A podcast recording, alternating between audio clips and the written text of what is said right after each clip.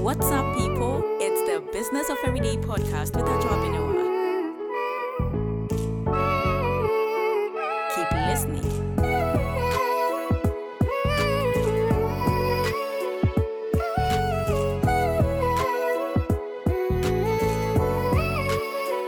Keep listening. Sharing your life's message. God has given us a life message to share. Those who believe in the Son of God have the testimony of God in them. 1 John 5:10. Hello there and welcome to the Business of Everyday podcast. My name is Adwoa Benewaa, but I'm sure you've also heard some guests on this podcast address me by the name Priscilla and Pat Berry. I respond to all of that, but people who call me Benewaa have a very special place in my heart. That's just by the way. So, today we are talking about how we can share our life message as part of our 40 days of purpose journey. When you become a believer, you also become God's messenger. God wants to speak to the world through us. How? You may be asking. Don't worry, this episode of the podcast is all about the how. You may feel that you do not have anything to share, but that's the devil trying to keep you silent. You have a storehouse of experiences that God wants to use to bring others into his family. The Bible says, Those who believe in the Son of God have the testimony of God in them. The word must certainly go out, but the devil does not wish for that to happen. So he would help you find many reasons and excuses why you cannot go. One of the reasons I was so afraid or reluctant in sharing the word with people was that I felt I didn't know much of the word. I mean, what if someone asks a question and I'm unable to answer? What if I fall short? How would they see me? an unequipped saint, and that doesn't speak well of the one who sent me. So, yeah, let me stay back and study. When I feel, you know, equipped enough, I'll set out. Also, I didn't think I had a message. I mean, my life experiences, I didn't think it was anything someone would want to listen to. But fast forward, I know that all the things I've experienced and will continue to experience as long as I live, God allows me to have them because He's got a purpose for them, and I understand that clearly now. If you will, take it as your life message has four parts to it. Your testimony, that is the story of how you began a relationship with Jesus. Our life message includes our testimony, yeah, our testimony of the story of how Christ has made a difference in our lives. This is the essence of witnessing, simply sharing your personal experiences regarding the Lord. In the Purpose Driven Life book, Rick Warren makes such a powerful statement, and I quote In a courtroom, a witness isn't expected to argue the case, prove the truth, or press for a verdict. That is the job of the attorneys. Witnesses simply report what happened to them or what they saw. And this reminds me of the woman at the well's encounter with Jesus. She went to tell people what she experienced, the things the man told her, the very secret things that the man told her was what she went out proclaiming. Come see a man who has told me everything about me. This is what she went to share. And not, I mean, any scripture. So there's a place and there's a time and there's a specific word that will meet people at the point of need. And that is what will draw them to listen to the word that you have for them. Jesus said, You will be my witnesses, not you will be my attorney. He wants us to share our story with others. You know, sharing our testimony is an essential part of our mission on earth because it is unique. Personally, whenever I experience something good, I'm always looking for someone to share that joy with. So I'll call my friends to tell them about it and possibly to encourage them to also try it out themselves. So I thought to myself, if I'm able to do this, why can't I do the very important thing of sharing the gospel, the good news with those who need to hear it the most? I feel like there are so many approaches you know, that works for sharing um, the gospel. Personally, I really do not appreciate that much when preachers, you know, preach and all they do is tell stories from one story to the other about, you know, themselves and I mean, all of that. And the reason why I'm saying this is that at the end of the service, you meet one or two people, ask them, What did you really hear today? And there's nothing they are really taking home apart from, you know, how the person made them feel. They loved all the lessons in the sermon away. And I feel like that isn't good enough. So, personally, I do not think this approach works best in the setting of believers, but in sharing with others, especially unbelievers, I believe it works well. I mean, personal stories are even easier to relate to than principles, and people love to hear them. In fact, shared stories build a relational bridge that Jesus can walk across from our hearts to theirs. Another thing is people who won't accept the authority of the Bible will listen to a humble personal story. That is why, on six different occasions, we find that Paul used his testimony to share the gospel instead of quoting scripture. The Bible says, Be ready at all times to answer anyone who asks you to explain the hope you have in you, but do it with gentleness and respect. There's a way to get the most out of your testimony, and that is to write it out and then perhaps memorize the main points. So you could actually divide it into four parts, and that would be what your life was like before you met Jesus, how you realized that you needed Jesus, how you committed your life to Jesus, and the difference Jesus has made in your life. Of course, you have many other testimonies beside your salvation story. You have a story for every experience in which God has helped you. So, what you can also do is to make a list of all the problems, circumstances, and crises that God has brought you through. Then be sensitive and use the story that your unbelieving friend will relate to best different situations call for different testimonies. I think John 3:16 is one of the most abused scriptures. you alone, everyone you meet, for God so loved the world that he gave. I mean, let's be creative and sensitive to the Spirit's leading in matters like these and allow him to remind and use our experiences also to reach others. Because one thing I know is that God doesn't waste experiences. If he's brought us through it, he certainly has a purpose for it. I mean, having to share your personal um, testimony, your personal story with others, it is even easier. You flow so well, and when people see all the passion with which you speak about your story, I mean, who can tell your story best than yourself? And so, if you are telling a story about how your life has been transformed by Jesus, through certain situations and circumstances, you know, that life brought your way, and the person you're speaking to, imagine that person is also currently going through the same thing. The person will just listen and be willing. At that point, the heart is already receptive to the word that you know is going to follow.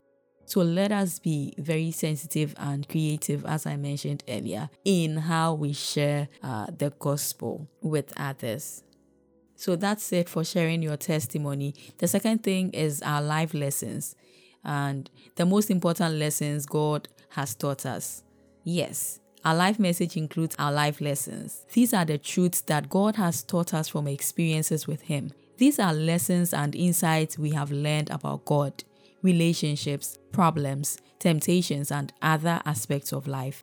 While it is wise to learn from experiences, it is wiser to learn from experiences of others. There isn't enough time to learn everything in life by trial and error. We must learn from the life lessons of one another. The Bible says, a warning given by an experienced person to someone willing to listen is more valuable than jewelry made of the finest gold. So, with this, also, what you can do is to write down the major life lessons you have learned so you can share them with others. You know, we should be grateful Solomon did this because it gave us the books of Proverbs and Ecclesiastes, which are filled with practical lessons on living. Imagine how much needless frustration could be avoided if we learned from each other's life's lessons. Hmm. A good trait exhibited by mature people is developing the habit of extracting lessons from everyday experiences. And I encourage you to make a list of your life's lessons. And you can start from here. What has God taught you from failure? What has God taught you from a lack of money? What has God taught you from pain or sorrow or even depression? What has God taught you through waiting? What has God taught you through illness? What has God taught you from disappointments? What have you learned from your family, your church, your relationships, your small groups, and even your critics? Moving on to the third, our godly passions. The issues God shaped you to care most about. Yeah. Our life message includes sharing our godly passions. You know, God is a very passionate God. He passionately loves some things and passionately hates other things. As we grow closer to Him, He gives us a passion for something He cares about deeply so that we can be the spokesperson for Him in the world. It may be a passion about a problem, a purpose, a principle, or a group of people. So, whatever that is, we would definitely feel compelled to speak up about it and do what we can to make a difference. As I earlier said, you know, we cannot keep ourselves from talking about what we care about the most. Jesus said, A man's heart determines his speech. That's right. Two examples are David, who said, My zeal for God and his work burns hot within me, and Jeremiah, when he says that, the word of the Lord is like fire shut up in my bones, and I cannot keep silent. God gives some people a godly passion to champion a cause. It is often a problem they personally experienced, such as abuse, addiction, infertility, depression, a disease, or some other difficulty. Sometimes God gives people a passion to speak up for a group of people who can't speak for themselves the unborn, the persecuted, the poor, the imprisoned, the mistreated, the disadvantaged, and those who are denied justice. The Bible is filled with commands to defend the defenseless. So it isn't far from right. Actually, it is right to be doing all these things. God uses passionate people to further his kingdom. Yes, he may give you a godly passion for starting new churches, strengthening families, or training Christian leaders. You may be given a godly passion for reaching a particular group of people with the gospel, perhaps businessmen, teenagers, foreigners, young mothers, the youth, or those with a particular, you know, hobby or sport. If you would ask God, He would definitely burden your heart with a specific country or ethnic group that desperately needs a strong Christian witness, wherever it may be. God gives us different passions so that everything He wants done in the world will be done. We should not expect everyone else to be passionate about what we are passionate about. Yes, this one. Do not expect that everyone will be passionate about what you are passionate about. That is not their mission. That is not their message. That is not their call. It is your call. Only you feel the way you feel and how you feel it. I don't know if this makes sense, but yeah, you are the best person to really push what God has put in your heart. No one else can do it as you will because your story is unique. But you know what else we can do? We must listen to and value each other's life message because nobody can say it all. Never belittle someone else's godly passion. The Bible says it is fine to be zealous provided the purpose is good. And finally, the good news, the message of salvation. Our life message includes the good news. Now, what is the good news? The good news simply shows how God makes people right with Himself. The good news is that when we trust God's grace to save us through what Jesus did, our sins are forgiven. We get a purpose for living, and we are promised a future home in heaven. But all the training in the world won't motivate you to witness for Christ until you learn to love lost people the way God does. God has never made a person he didn't love. Everybody matters to him. There's this uh, project that my friends and I work on, and it is called the Mission Project, where we reach out to specific people um, in the society. And, you know, the tagline we use is no soul is a liability. And so the people that we may look down upon, the people that may not be physically attractive, the people that we wouldn't want to get close to because of one reason or the other, those are the people that we were targeting to reach them with the gospel, not just the gospel alone, but also meeting them at the point of their need. So, yes, everybody matters to Him, and we must care about unbelievers because God does. Love leaves no choice. I'm not a parent yet, but I have seen to some extent what parents are willing to go through for the sake of their children. A parent will run into a burning building to save a child because their love for the child is greater than their fear. If you've been afraid to share the good news with those around you, ask God to fill your heart with His love for them.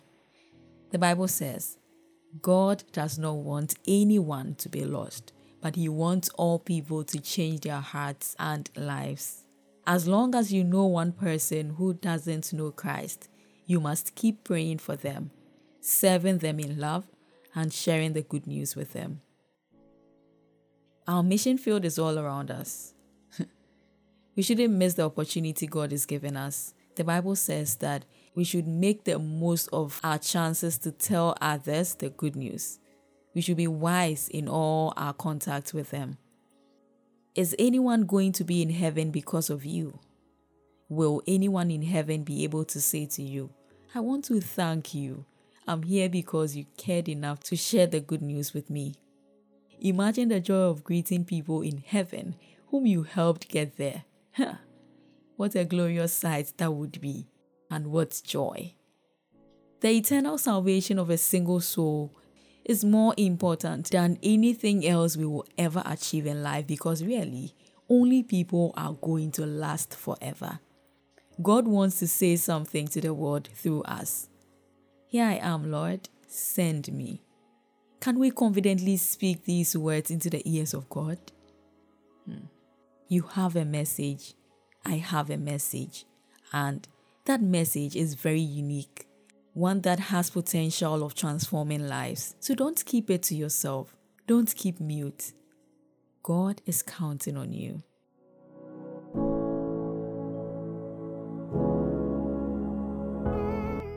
Thank you for joining today. I hope you've received insight that adds positively to your life. You can engage me on social media at the Adwoa Benewaa and join our discussion channel by searching the business of everyday on Telegram. Until the next episode, same time tomorrow, it's bye for now.